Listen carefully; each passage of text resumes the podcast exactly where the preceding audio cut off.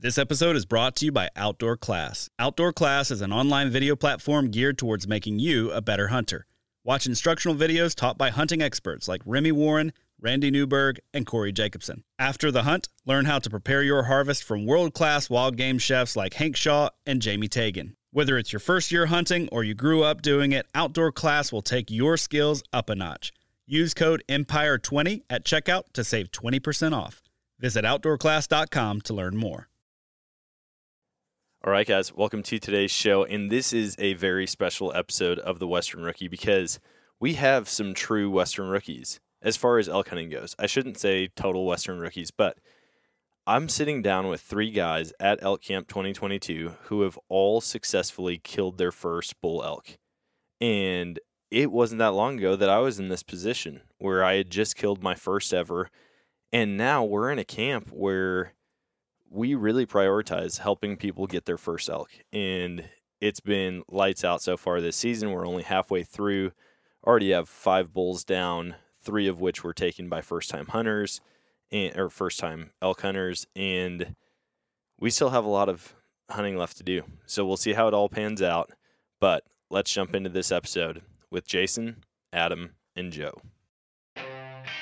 You're listening to The Western Rookie, a hunting podcast full of tips, tricks, and strategies from seasoned Western hunters. There are plenty of opportunities out there. We just need to learn how to take on the challenges. Hunting is completely different up there. I've harvested 26 big game animals. You can fool their eyes, but you can't fool their nose. 300 yards back to the road turned into three miles back the other way. It's always cool seeing new hunters go and harvest an animal.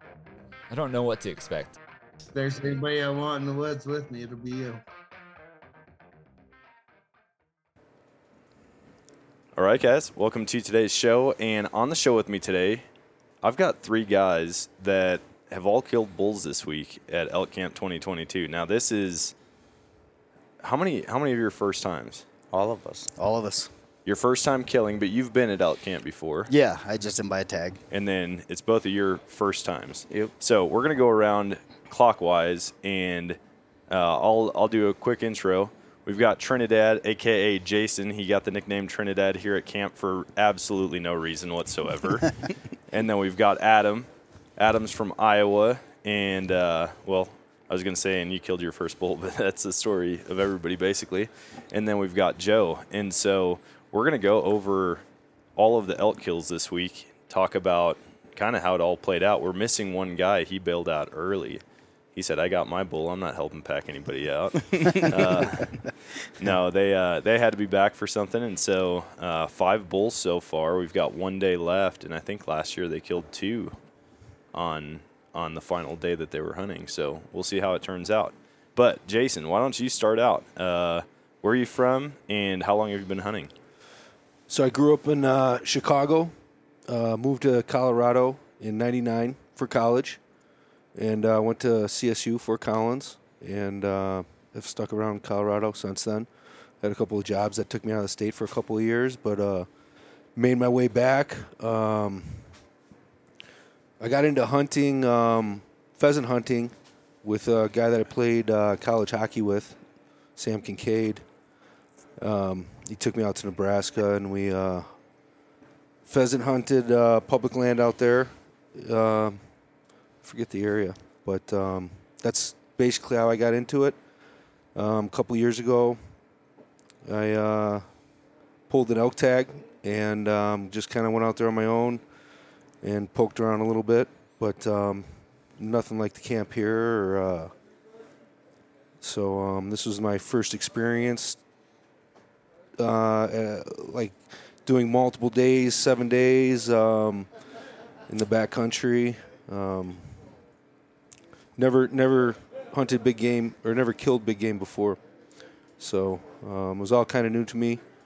Um, I've done a lot of like shooting classes and stuff like that, so feel comfortable shooting. Um, but the whole hunting aspect was new to me.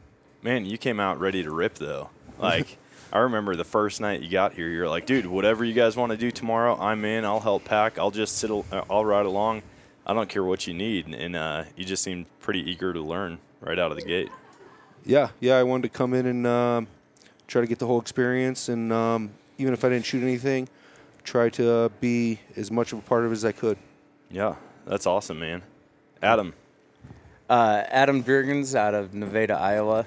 Um, I've been hunting all my life. My uh, dad brought me up. It was a way of our living, I guess, and being around guns and everything like that. Always done trapping and deer, especially being from the Midwest. Whitetail, number one thing, and pheasant. And then I met up with the Lynchinsky boys and like, have you ever hunted an elk? And I was like, no, it's on my bucket list though. And like, boy, do we got something for you.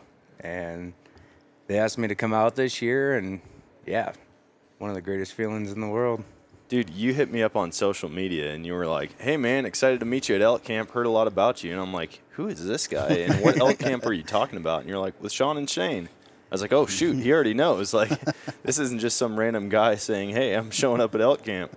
Um, but yeah, dude, it's been awesome hunting with you, and uh, we're gonna get to your story here in just a second. Joe, what about you? Uh, my name's Joe Ewing. I'm from Lyman, Nebraska. Uh, pretty much hunted all my life. Um, mostly, I like. I really like hunting deer. Shot a lot of deer. Um, do some pheasant hunting. A lot of goose hunting. A lot of waterfowl, I guess you'd say. Um, so yeah, uh, I ran into Shane. I worked worked with him, and uh, we got to talking and stuff. And he says, "Hey, why don't you come up to elk camp and and kick it with us?" You know. So last year was my first year up.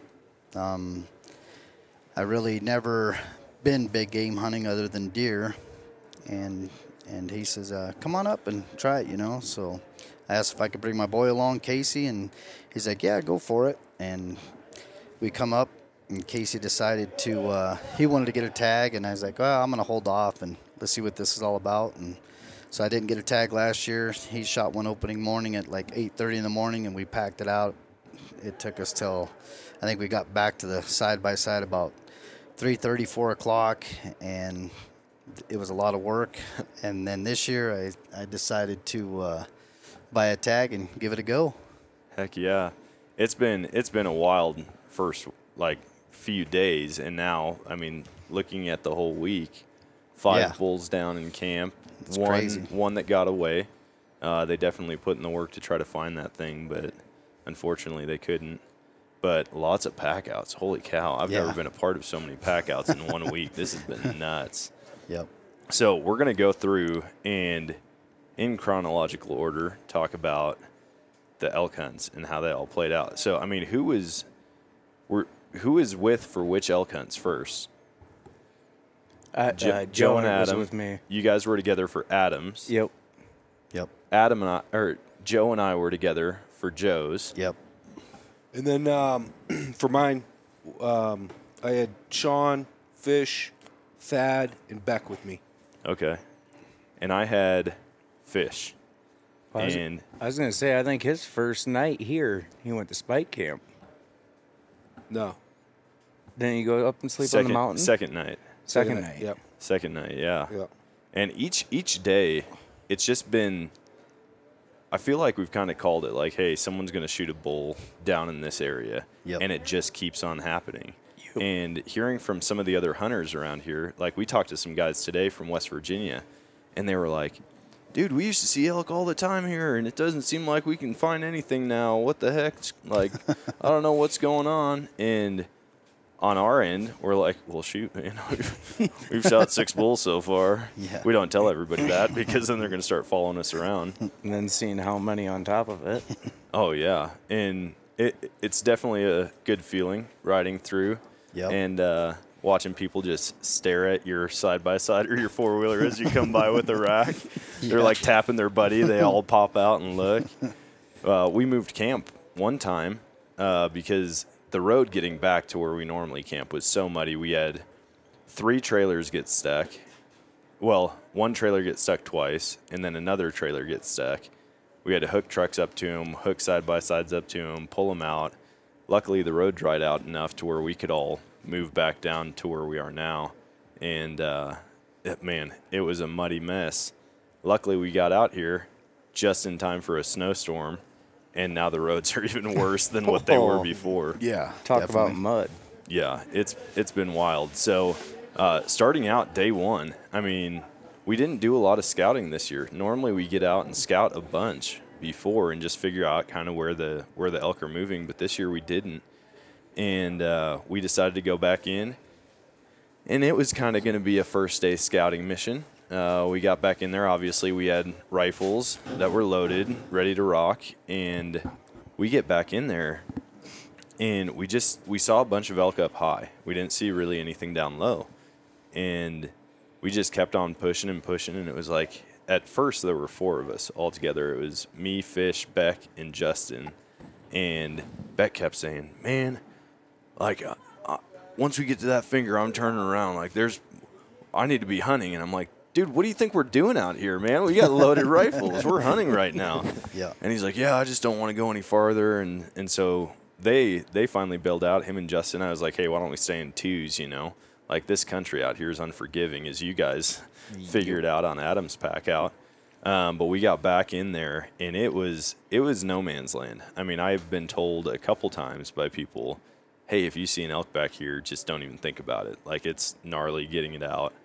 And I was like, "Okay, okay, you know, never plan on shooting one back there." and saw all these cows and spikes and raghorns up on the mountain. And then I saw a bedded bull, and it was a five by five, and I was like, "Oh, that's cool. I just want to, you know, take a peek at it." Wasn't planning on shooting it at all, and we watched it for probably 15, 20 minutes, and then all of a sudden I see movement to the left, and I was like, "That looks like a much bigger body than that five by five that's bedded down." And then I see these whale tails on it, and I was like, hey fish i know i'm not supposed to do this but just so you know i'm probably going to go shoot that bull right now. And he's like oh ok- okay. And right before beck and justin left we had seen the cows up high and he's like beck was like dan dan do not shoot an elk back there. And i was like okay whatever whatever.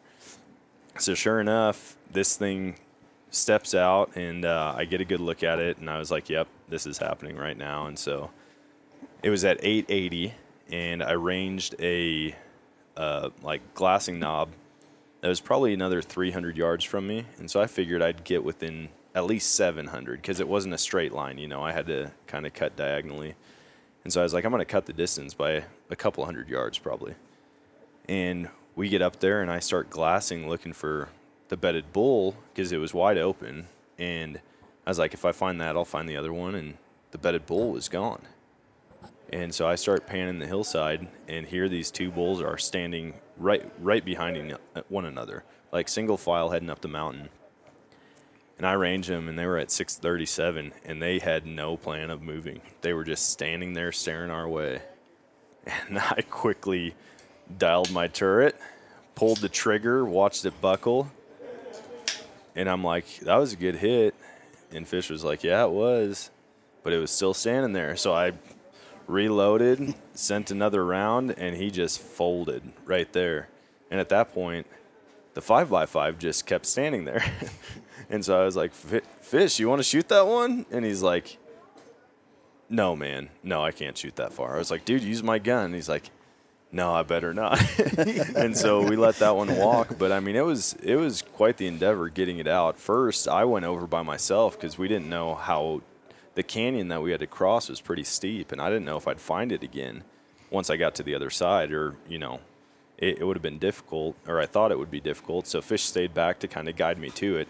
And as soon as I crossed the canyon, I had a gap in the trees where I, I had spotted four dead trees that I was like, dude, it's just to the right of those. I'm gonna go up there. And so I, I was able to walk all the way over to it, quartered it out that night, uh, and then we had a team of six of us that went in the next day and packed it out.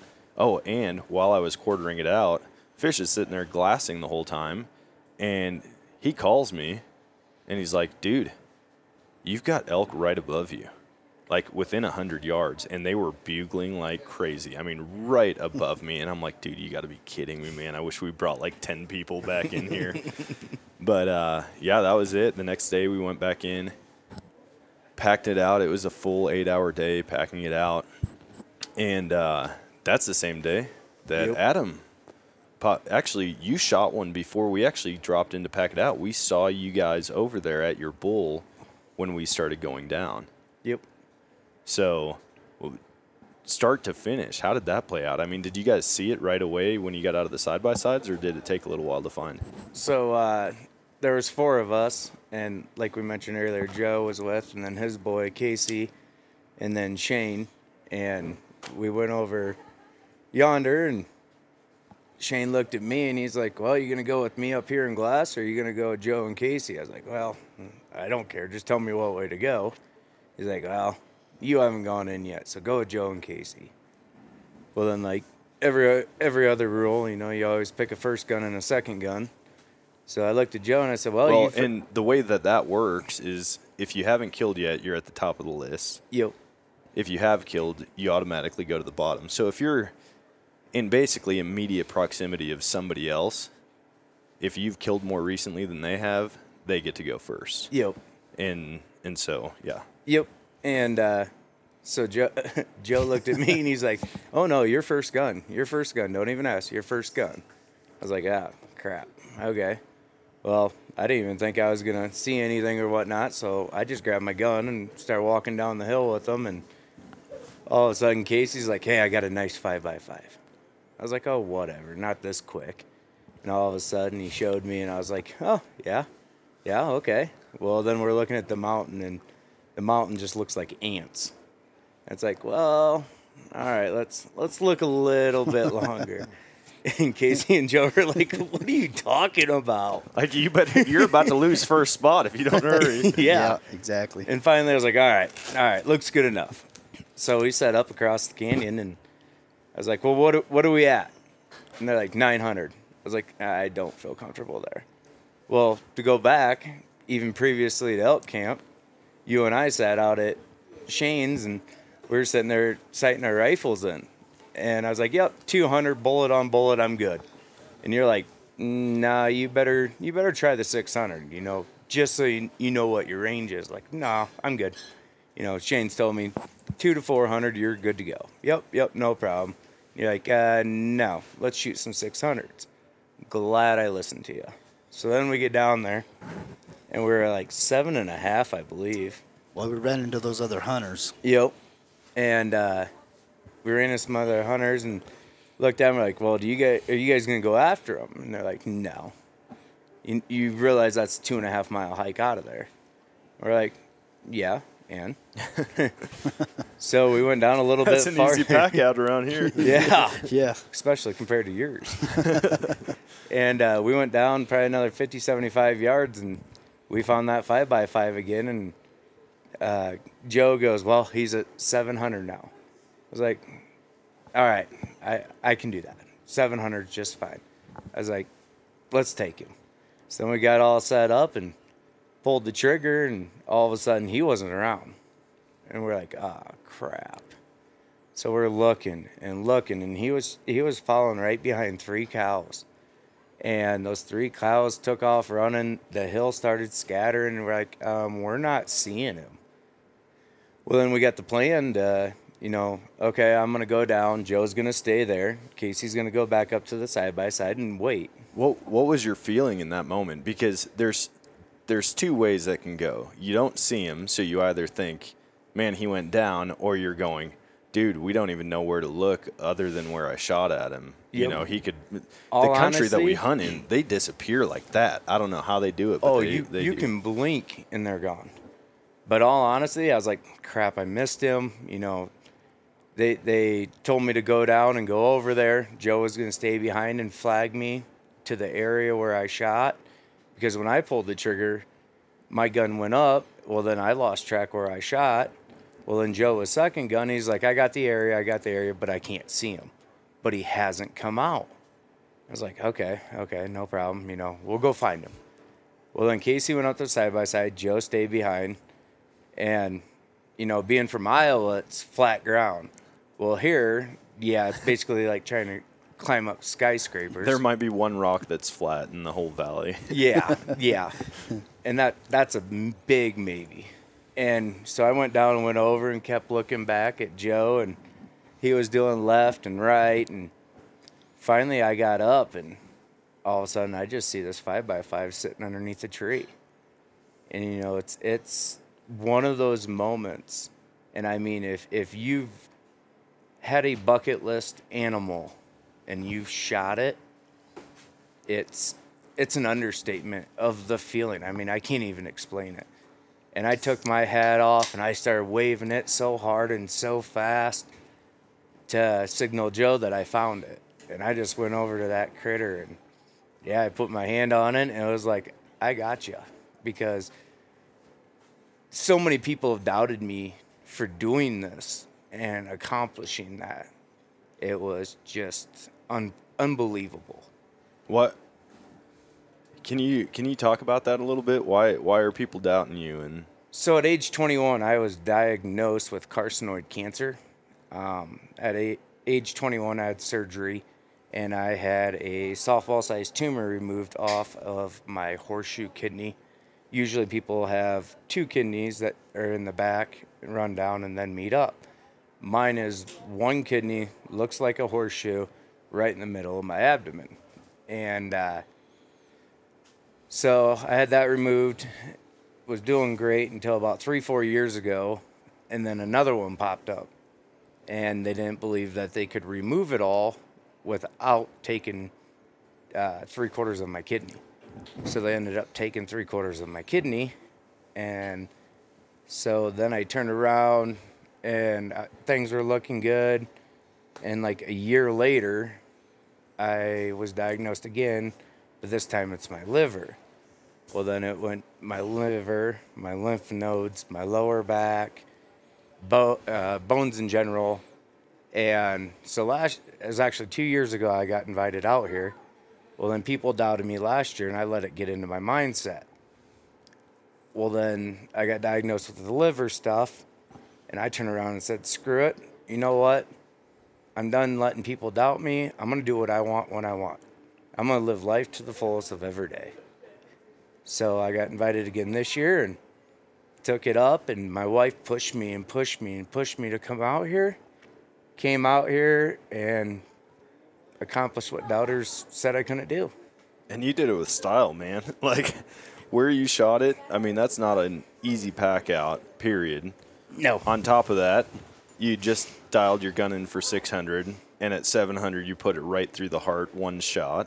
Yep. And dude, the the amount of work that goes into this, people don't understand it. I mean, like nobody does. They're like, "Oh man, I want to come out and hunt," and I'm like, "Dude, you might have a hard time climbing in a tree stand, much less packing out, you know, a 50 pound quarter." Yep. Well, it's like everything you see on TV. It's you know, it's leading up to the shot, but they never show the aftermath of that. Yeah. You know, breaking it down on the mountain, throwing it in your backpack, then walking the quarter mile down with snow, mud attached to your boots, everything, and then all of a sudden you got a 45 to 65 degree angle upward for half a mile.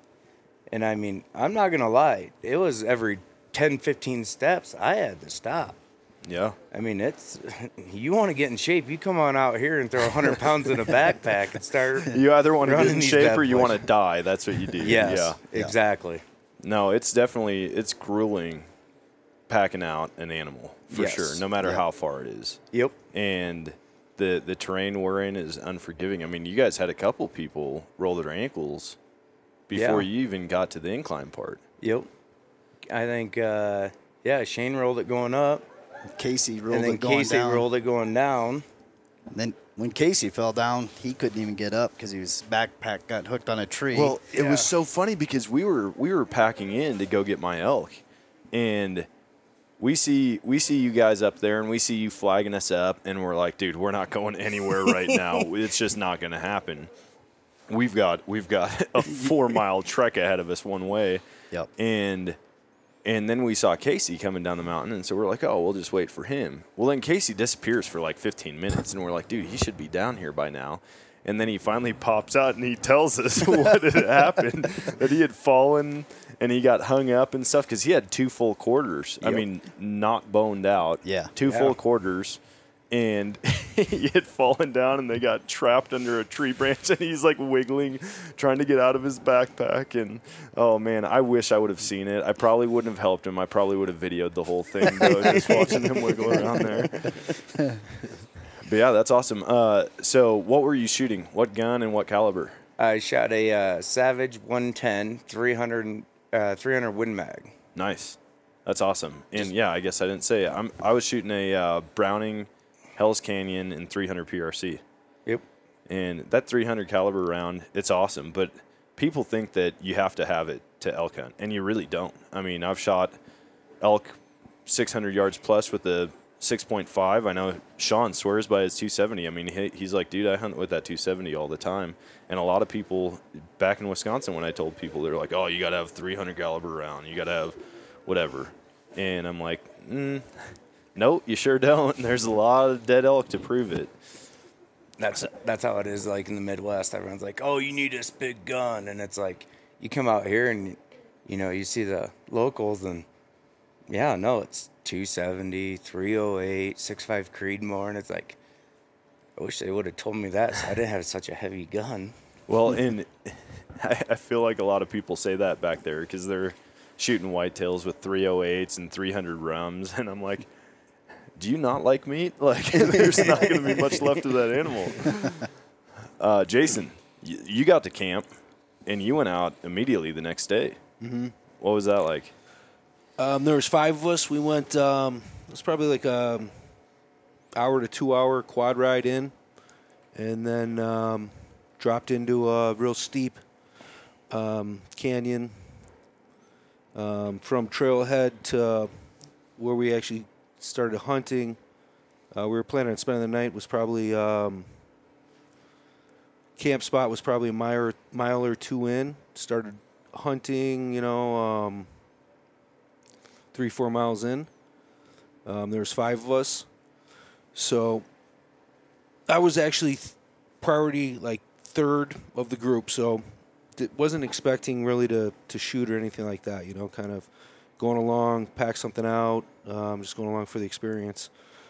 Um, the way it worked, um, as we hiked in, the three of them wanted to push through and just get to camp set up because it was like middle of the day, and they didn't expect to see see anything going on and, and uh, hunt the evening. And uh, they kind of pushed through. Me and Fish hung back on the uh, first pitch we were dropping into, and just kind of glassed. Um, and we started seeing some some activity. Some saw a uh, pack of bulls and um, kind of watched them. And we actually um, decided to go pursue them. And as we did, another hunting group came and kind of pushed them off. So then uh, we heard some whistling, and uh, there was some shooting going on around us. So it actually stopped the, the first three that went in from um, moving on to set up camp. And they were waiting for us at the bottom of the first pitch. And so we came, we heard them whistling, we went down there, and uh, we decided just to set up camp right there instead of going all the way to the back and uh, setting up camp there. So we set up camp, and then um, Sean, who has been hunting the area for 10 years, um, kind of made out a plan for us. And um, the first three were going to hunt this meadow, and then me and Fish went on past them. And um, I think it was closer to the area that Dan, you shot one. And um, so we got into they set up before us. We pushed past them, and uh, we were just hanging out, glassing. Um, fish took a nap, and uh, so I, you know, my first day, big game back there. I was super excited and decided to go hike around and uh, see if I could get a different angle, and um, just glass more of the area. And then when I came back to find him, he had woken up, and um, he said he spotted a, a bedded bedded uh, bull, and um, it was just laying there. And he and he he asked me, and he's like, "You think that's a you think that's an elk?" And I was like, I looked, and I couldn't really tell, but I just decided to be like, "Yeah, that's one," just because just to keep us moving. And so we decided to pursue it. We we ranged it then, and it was just out of a thousand yards. And then there was a ravine between us, and we are going to push into the next finger to get a better look at it. And we did. And as we did, we came up over the ridge and we, and we saw it again and ranged it again. And we were at like 420 there. And um, he asked me if I was comfortable shooting there. I, I actually tried to get him to shoot it, and um, he wouldn't. He told me it was it was my shot. So, um, to be honest with you, when I was when I was sighting my gun in to come out here, um, I ran out of ammunition, and um, I um, was shooting, and then I made one last correction to my scope, and didn't get to fire another round before I came here, so I wasn't uh, that confident in in my uh, in my scope or my sights, and um, so we're at 420, and um, he won't shoot it. So he's like, "This is your this is your this is your shot. Um, I'm going to follow your lead." And we were talking. The wind was in our face, kind of left to right, and he was just sitting there, not moving the whole time. He watched it for 20 minutes before I got there.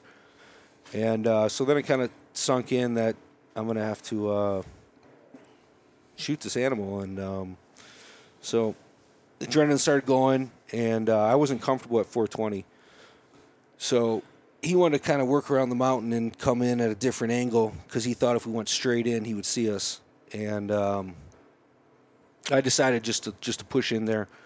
So we kind of came off to the right and uh, just tried to hide behind trees got into like uh, 350, and um, I actually took a shot, and my magazine wasn't loaded right. It didn't load. My round didn't load, so I uh, misfired. And then we snuck in. We got into 315, and once we got into 315, I couldn't see it anymore. He still could see it, and it took me a long time to, to find it. And then eventually I saw it, and you could see with your, you know, naked eye. It was like big yellow body, and he was uh, facing towards our right, head down, just grazing. And um, I was ready to shoot, and I was like, I'm going to shoot.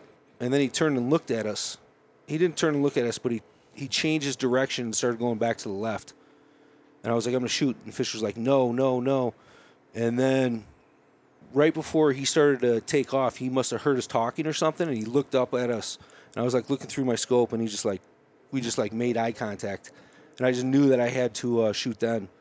So I was like, I'm shooting, shot, and uh, couldn't tell if I hit him. He kind of like you know um, made some kind of movement, and then he went down the mountain towards us, and he got into I think uh, probably 200 yards and. Um, and then he stopped, and, I, and then I backed my scope off, put it back in on him, and then he started to go back up the mountain. I was like, I'm shooting again, and I shot again, and then um, disappeared. And we stayed there for a couple of minutes, you know, five minutes, and uh, didn't see any kind of activity or anything like that. So we just decided to go in there and see if he was alive. Walked in, and uh, yeah, he was facing us. Uh, he was dead. I mean, I was super nervous walking up, walking up to him. Um, you know, just put my hand on him, and uh, we we were hoping that the other guys with our group would maybe have heard us and um, would be able to come and help us, but they didn't hear anything like that. So we just started to um, quarter them and uh, clean them up, hung them. Um, it was dark by the time we got that done. Took the hind quarters. I made a super amateur move and brought a day pack. I didn't even have a pack to put any meat in. You know, I wasn't even planning on shooting, so I just had a little backpack. So I had to just throw the hind quarter. We didn't get to bone it out over my shoulder and hike it out. We probably had a mile or two to get back to camp, and uh, we finally got back there. They had a fire going. We walked in, and they were like, "Is that meat?" Over your shoulder. They're like, we're hungry. Yeah. yeah. Caveman style. Yeah, yeah, and, and uh, cut a little off, ate a little bit, and uh, and then we went to bed. But um, yeah, it was an incredible experience. Um, yeah, I'll never forget it. All right, guys. Unfortunately, seasons are starting to come to an end all across the country, and a lot of people start to lose hope at this point in the year. But here's a couple tips and tricks that just may help you find success in the late season. Number one, watch the weather. If you have a good snowfall out there, you need to be out there glassing or walking the woods, looking for fresh tracks of the big bull or the buck that you've been after all season long. Get up on a glassing hill and scan the opposing ridge lines with the spotting scope. Figure out where the animals are moving. There's no better way to know animal behavior than going and finding fresh tracks the day after a snow. Also, don't be scared to get aggressive in the late season. At this point in the year, if you blow an area out, you've got nine months before you'll be back in there. So push the limits just a little bit more. Step outside your comfort zone. If you're looking for those extra tools to help you find success in the late season, check out what's new from Vortex at vortexoptics.com and head to your favorite Vortex dealer to make sure you're ready for everything fall can throw at you.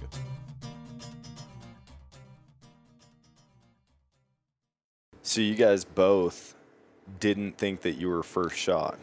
No. What I mean, do you think that helped you out or hurt you in the long run? Do you think maybe it would have played mind games with you, like the anticipation, like man, if we see one, I'm up, instead of like all of a sudden you see one and then you're told, hey, it's time to go, you're shooting. In all honesty, I think it uh, it it's brings a light to reality that you never know when your turn is, but always be prepared for that situation. Yeah. Like I will, even today when we were glassing, I mean, I still had a backpack on my shoulders glassing. Yeah. I am never leaving a backpack behind again. It will always be with me. Yeah. Yeah, I would say for me, yeah, it definitely helped. It was um, from like moment we saw it to pursuing it. It was um, there wasn't enough time to like stop and think. We had to just like keep pursuing, keep moving, um, and so yeah, it, it didn't allow my mind to like creep into like uh, make a mistake or anything like that. You know, I um, I kind of felt like this was my opportunity, and I wanted to just pursue it as hard as I could, do the best I could, and uh, and hopefully it worked out. Uh, so, yeah, I didn't didn't uh, didn't allow my mind to run into, you know, a lot of things. But Yeah. Well, dude, it doesn't sound like having a day pack slowed you down at all. I've been hearing stories ever since about how much of an animal you are out there on the mountain packing out meat. Sean was like, dude, I was like, man, I'm going to make it up the mountain. I'll come back and help you out. I'll grab your gun. And you're like, nope, I'm doing it. I'm doing it all. And he's like, dude, he is a workhorse. yeah, that, that was important to me. I wanted Yeah. to. Um, if I did shoot, I wanted the animal to die quickly, and I wanted to uh, put in as much effort as I could to get it out of there. Yeah. No, that's cool. I mean, taking in everything because the trigger squeeze accounts for a second, or if you take a couple shots, you know, a short amount of time. Whereas the whole experience is what we're all out here for. You know, anybody can go and buy meat at the grocery store, but actually being out here and living it and seeing these animals and putting in the work, like Steve Rinella talks about it all the time. It's type two fun.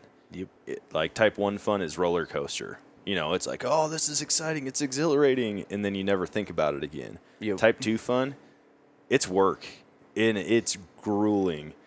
And packing meat up the mountain is just like it's never gonna end. We're never gonna get to the top. And then as soon as you get there, you're just like, oh, yes, a side by side, a four wheeler. and then you go, I would do that all again right now Oh yeah. and you'll look back on these these memories and the work that was put into it and it'll all be worth it and you'll want to come back out and do it again Oh, yeah. so oh, that's most awesome definitely. Yeah, I think uh, I grew up playing ice hockey, and uh, you can see a man's character. I always said within a shift or two of like who that man is, and I think hunting's the same way. You know, um, you can kind of see what kind of a man people are. You know, when Yeah. when you're back there, and um, there's a lot of work that needs to be done. yeah uh, what what gun were you shooting and what caliber I was shooting a M1A1 Scout uh, 308. Um, it was like a um, seven seven. Uh, Seven millimeter. No, seven. Um, Six two. My scope was. Uh, Oh, Oh, yeah, seven power. seven power. Yeah. Nice. Joe, you're up. Most recent. I mean, we are fresh off the. Well, I, w- I would say we're fresh off the mountain, but we got it done and packed out by noon. Yeah. Easiest pack out of the week for sure. oh Yeah. yeah. By the way, I need a water, Joe. We have a rule around camp that if you shoot an elk, you are beer bitch for the night. And it's not only beer, it's any type of drink that somebody wants. And so we've all taken turns so far this week, the four of us. We've been getting a lot of drinks. Yeah. Yes. Tonight was my turn. Yeah. Yep, for sure. um, yeah, we kind of just uh, first day we got here, we got here on uh, Friday, and uh, got stuff set up. Saturday morning, me, Sean, Casey, and Addie, we went in the side by side, just kind of went scouting, kind of split up a little bit, you know. Um, you guys went your way, and we went a different way, uh, so everybody wasn't in the same spot didn't really see nothing. And then uh, the next day we kind of went out and I think Sean might have packed in that day, and I can't remember. But we, we went to a few different spots looking and really we we'd see some, but they were kind of out there. We made a plan. We seen some really nice bulls um, come up in a little uh, meadow, and so we made a plan to pack in. So me, um, Casey, and Addie packed in. We got set up, and uh, I looked to my right, and there's a hunter down below us, right where the elk were walking. Oh, and I'm like, oh crap. So we're sitting up on the hill, and we wouldn't see him much. And then, then uh, my boy Casey goes, uh, Dad, there's another hunter down down in front of us. So I got to glass, and sure as heck, you know, there was another guy. So there was two guys there, and it was getting about dark. Here come this herd, and there was a nice bull in there. There, there were several bulls, but there was one really nice one, and they were kind of heading our way. And the one guy that was to the right of us must have seen him, and he started kind of put a sneak on him. And I don't know if they smelled them or actually what happened, but they kind of got a little nervous, you know, and started kind of running towards us, but more to our left. And there, the hunter in front of us, I was surprised he didn't shoot, but that other guy did that was to the right, and that whole herd just took off. So we we took off chasing them, running up, thinking, okay, they're gonna go this way, they're gonna go that way. It didn't work out. They went the wrong way. Yep. so uh, so we hiked back out of there. That about killed me. I was huffing and puffing, just getting off of this little little knoll. It wasn't even much to walk on. You didn't even know what real work was at that point. No, no, no. I mean, I helped Casey pack out the year Oh, yeah. before, but um, that it was only. I bet it wasn't even a quarter mile from the side by. And, Oh, jeez. We need we- to start hunting with Casey more. yeah, yeah. Right? So, uh, so just kind of just been hitting it hard, just going around trying to go out all the time. You know, um, we uh, ended up. I don't think we hunted Wednesday at all because I wanted to get the camper out of there before the snowstorm come in because it was a booger getting in there and stuff was getting dry. And I thought, man, I'm I'm I'm moving closer to the highway before before stuff happens. And we uh, did that. So Wednesday we pretty much didn't hunt.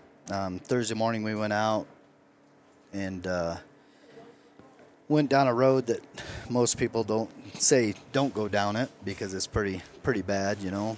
It keeps the other hunters out for the most. Well, It- until this does. year. Yeah, yeah, So we went down this hill and and uh, it was pretty rough. Got to the bottom, stopped, just kind of glassed around. Well, we glassed from the top there.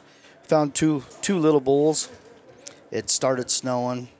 Um, one was a spike, and uh, the other one we couldn't really tell if it was a shooter bull or not. But it didn't look much bigger. You know, it was inside the ears and stuff. So Casey's like, "Well, Dad, you want to go down?" And I'm like, "Not really." You know, I said, uh, "If that was a big monster, yeah, I'd be I'd be willing to do it, but it's it's inside the ears. It, it can't be much bigger than that spike, you know. And we didn't know if it was legal. He goes, well, he kept pushing me. Let's go, let's go, you know. And I'm just like, let's go at least look. And I'm just looking at this hill. I'm like, I'm not gonna walk down there and then find out it's you know a two pointer or something, you know.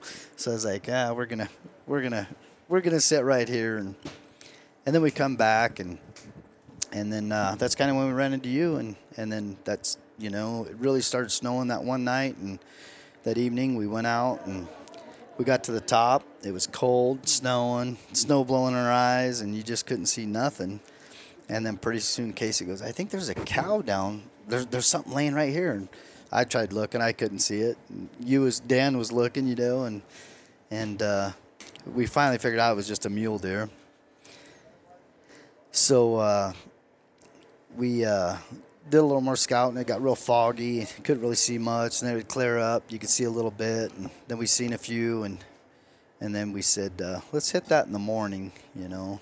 And then uh, this morning we went out and it was uh, cold as heck. I when we, when we got there, it was cold up on top. It just gets more and more brutal. Oh, the- yeah. The, higher up you get, and they say every thousand feet you lose ten degrees. Yeah. And it, if that's the case, we went five thousand feet higher than where we are. yeah, yeah, for sure. Um, and we, we was glassing. We seen uh, what did we see? One bull, that one bull that would come out in that pasture, way out there. And then two more popped out out there. And then two more popped out, and uh, we was looking at them. Was like, ah, you know, we was kind of trying to make a plan. And then all of a sudden, I don't know if it was you or Casey that seen Casey, yeah. Yeah, Casey seen one real close coming towards us. Thought it was a mule deer. Yeah, I thought it was a mule deer, and uh, yeah, we just kind of hung out there and watched, and pretty soon somebody said, "Hey, here comes another one," and uh, they ranged it, and I think it was 900 yards or something. I can't remember, but it, it was kind of walking towards us, so that that was kind of cool. I thought, oh, this could make my life a lot easier Yeah. trying to pack something out, you know. Well, and at that point, we realized both both of what we initially thought were mule deer because of how close they were. Yeah. We were like, oh, they're muleys. We saw them down here the other night. No, they were both bull elk. Yeah, yeah. and then they said that second one's a bigger one, so let the first one go by. And they were coming through some. Um, oh, they had a fire here a while back, and there was a bunch of dead, burnt trees, and then there was some cedar trees. And the first bull went in the cedar trees, and about 300 yards behind that was uh, a little bigger bull, and he was he was following that first bull's path. So at, I guess when they when they first seen the first bull, I ran back to the side by side because we was probably 40 yards maybe from the side by side. Yeah. And uh, I ran back. I grabbed the pack because I wanted to lay down to shoot, and I, so I set the gun up on the pack, and it uh, was walking. And I don't know if it was Sean or or Dan that was saying, "Hey, this uh, this bull is at uh, 700, 600, 540, and then so I was turning the turret to 540, and and uh, it kind of stopped right before it went into the into the cedar trees. I squeezed off a trigger. I wasn't sure if I hit it or not, and somebody said, "You hit it," and then uh, it uh, was walking into the cedar trees. It laid down, and we really couldn't make it out. I, I, I couldn't really see it. Dan could see it. Sean could see it, but I couldn't see it. You know, they're looking through binoculars and stuff, and And then- I, when when it first went into the cedars, I saw like the antlers sticking up, Yep. and then it looked like it either dropped or bedded down, and so I was like, okay, he's down. He hasn't come out yet. Yep, yep. And uh, so Sean finally got me on it. I fired another round or two, and I couldn't, but it was going through cedar trees, and I could just barely see part of the head. So I was trying to shoot it like in the back of the head because it was looking away from us. And then Sean's like, "Let's move over here." He goes, "Let's let's try to get a little bit closer." So I think we got when I went down that little knoll, then it was like 450. He goes, it's 450. So I turned the turret again to 450 and uh, squeezed off another round. And and then I just heard Dan say, he's down, you know. Well, I'm really, really thankful. I, I'm not sponsored by Phone Skope or anything, but with how brutal cold it was, just trying to Oh. stay on it, I had my phone scope set up so I could put my mittens and my hand warmers Yeah. back on, Yeah. and I'm like shaking, and the whole video of it is like shaking, and then finally when you squeezed off that final round, Yeah. I wasn't even touching it. I'm like, we we didn't know you were gonna shoot because you guys were down quite a ways from us, and then I just Yeah. hear. And I just see the rack tump, dump over, and I was like, yep. "He's down, he's down." Yeah, it was so cold. I my first shot when I got that backpack out, my fingernails felt like they were gonna pop off. I mean, my hands were so cold. It was like, holy cow! But yeah, it was it was a real exciting hunt. Um, I I came to elk camp like I said. Um, my first year, I didn't buy a license. I just come to hang out, drink a few beers, you know, just hang out with the guys, see what it was about. And then then this year I was like, I'm gonna buy a tag. And Casey's like, I think I'm gonna buy a tag too. I was like, well, that's two of us, you know. And and there's a pecking order here. Um, like Dan said, if you if you shoot a bull, then, then uh, you drop to the bottom of the list. Um, but uh, yeah, it was uh, it was real exciting.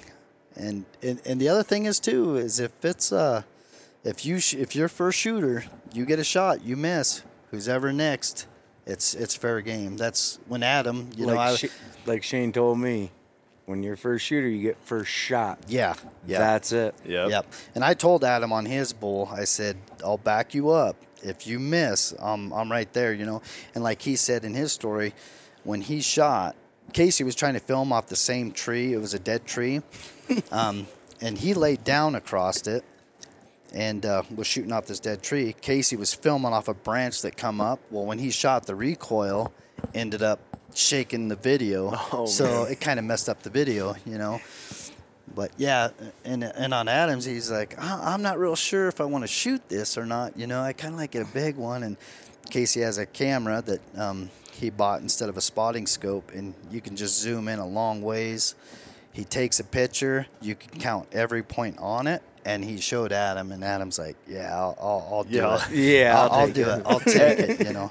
there's always like a criteria that people have in their mind, right? When they come out here to hunt or really hunt anything, you know, some people are like, "Man, I want a 10 point buck." You, Yeah. You know, if it's a whitetail, or I want, I want a five by five muley, or, you know, you, you have this thing in mind, and then all of a sudden you have an actual elk in front of you. Yeah. And I mean, we've all ki- we all killed great bulls. Like Yeah. honestly, Yeah. it, it- some years every one of these would win biggest bull and we do a hundred dollar pot and this year we're at like 1800 Eighteen hundred, I think it is. and so uh, but yeah every one of these bulls everybody's like dude i would have shot that i would have shot that i would have Yep. shot Yeah, that but it's definitely different when it's in front of you Oh, and yeah. it's time to go Yeah. Like I was expecting, you know, come out, you got seven days. I was like, shoot, you know, I should be able to find a nice six by six, something worthy of my first elk. And I'm not a big rack hunter. I don't really care about the rack, especially with elk. I love elk meat. But for being my first elk, just like my first bow whitetail, I mounted it. So I wanted something decent. And then all of a sudden, like he said, Casey took a picture and I was having uh, doubts about it before that. Then I looked at that picture and I was like, eh, yep, nope, nope, that'll work. yeah. Yeah. Man, that's so cool, and it, it's just a cool atmosphere here at It Elk is. Camp. It's It like is. th- I hear from plenty of people. I'll come back next year, even if I don't get a tag. Yep. You know, I'll, I'll be back here hanging out, helping out. And Billy, I mean, even tonight, he's going to be camp chef next year. He's not buying a tag, and he just wants to come and cook for everybody. Yeah, and that that's going to be nice, um, just because if it's your night to cook and you shoot one in the evening, and you're not back, and everybody else is waiting for supper, Yep. you know, it's going to be Sorry, guys. Yeah. I'm bringing fresh meat back to camp yeah. tonight. Somebody Yep. else better cook tonight, you know. Yeah, it's it's just so cool being out here every year, and I missed two years, and I said I'll never miss again. I absolutely love this, and Yeah, it's I a good time. It's a lot of time. It's a lot of money invested, especially for non-residents. I mean, Yeah. tags Yeah. over seven hundred bucks a piece, Yep. but the the time spent out here is well worth the money, even if you don't come home. like me, you know, I'm a huge whitetail or uh, bow whitetail hunter, and right now I was our peak in Iowa, and I just said, you know, I'm gonna try it this year. And after th- I've been out here, what a week and a half, Yeah, yeah, No, I think I'll be missing rut every year. Dude, I do. I miss the whitetail rut in Missouri every year, and it drives me crazy. But it's totally worth it. Oh, just the just the laughs and the friendships, like Spagoli over here. You know, first year met him, awesome dude. You know, first time meeting a lot of these guys, and it's it's one of those things that, you know, I'll take into my life greater than everyone else, just because of the simple fact of I've got a new bondage with people from what do we say, what do we just count six, Six- different five- states five states, wasn't it? Oh, no, Six, six, yeah. six, six yeah. different states What what was the states? Remember? Uh, we've got Nebraska, Iowa, Missouri, Wyoming. Wyoming, Colorado, and Pennsylvania. yeah. that's right. and we've got what two more first shooters Yep.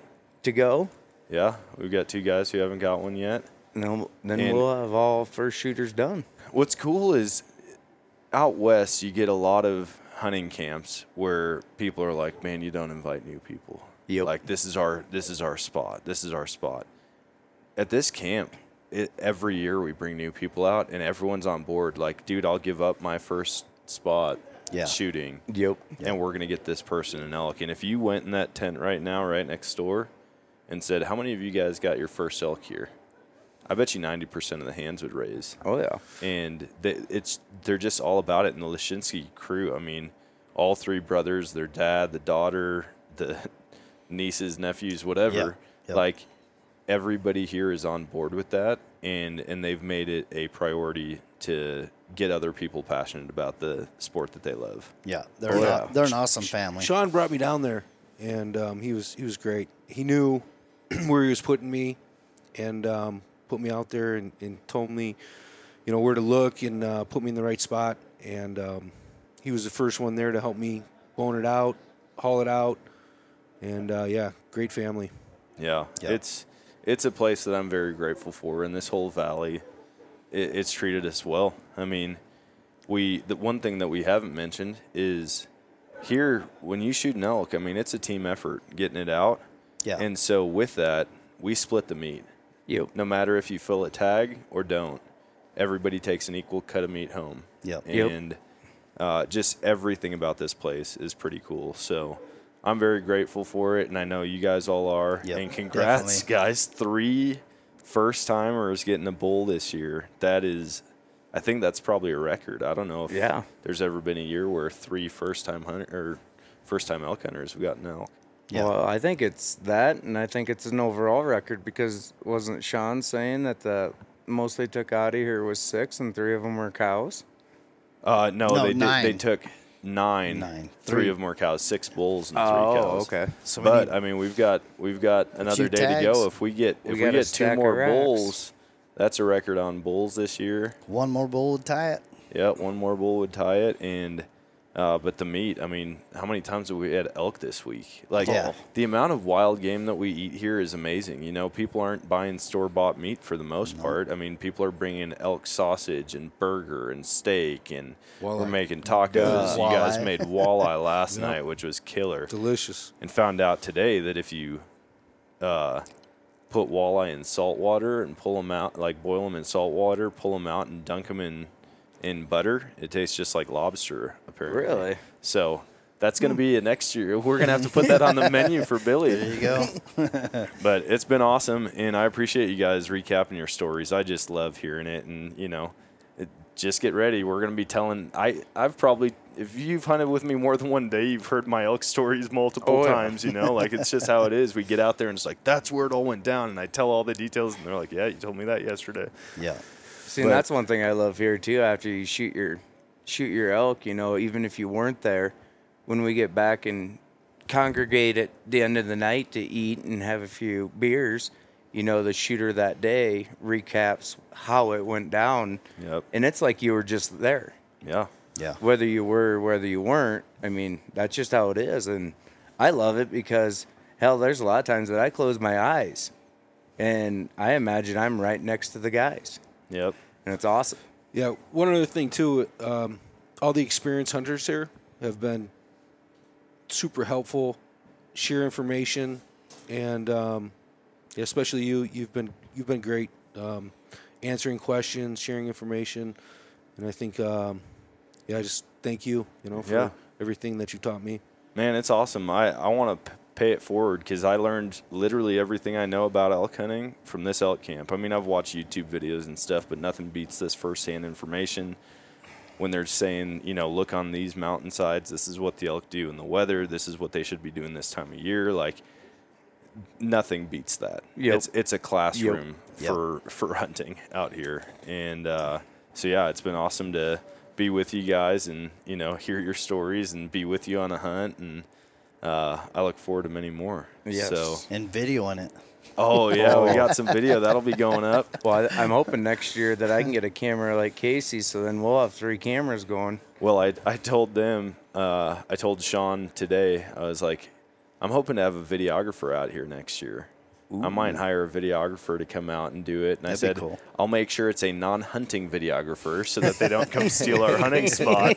But, you know, we'll get somebody out here so that we don't have to be worrying about that and so our hands aren't freezing in the bitter cold. Yeah.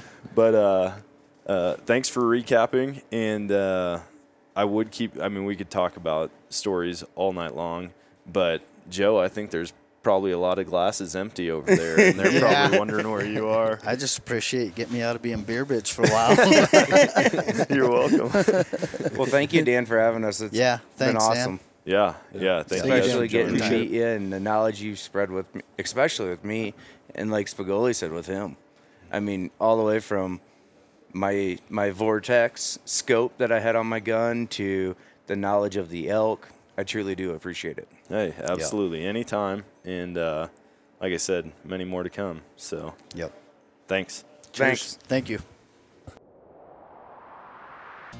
And that is going to wrap it up for today's show. I hope you guys enjoyed that because, like, this is what it's all about getting people who want to do these things, want to experience a new type of hunting, a new landscape to hunt in, getting them out there and then watching them succeed in, in step by step working through the process of how to quarter an elk and debone it and how to hook it to your pack, you know, where we're looking for them, what weather conditions, how they affect the hunt. Uh, th- there's just so much that that can't be covered in a podcast episode, but this wasn't the only success that we had. We ended up shooting a total of seven bulls during season.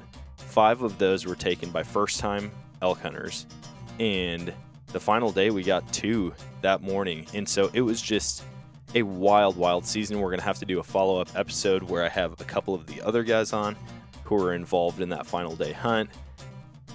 Oh my gosh, man. I'm on cloud nine. This is it's still unbelievable and I can't wait to get to get everything back, uh, to get the meat back, to get the skull back, and I think I'm gonna shoulder mount this one. So, geez, that'll be incredible to have a shoulder mounted elk. Anyways, I'm just I'm daydreaming. I'm super giddy still from this episode from this week of hunting, and uh, I hope you guys all get to get out there and experience it at some point because it really is amazing chasing these animals out in their their natural habitat in the mountains of Colorado. It's been great. So until next time, get out there and chase a new adventure.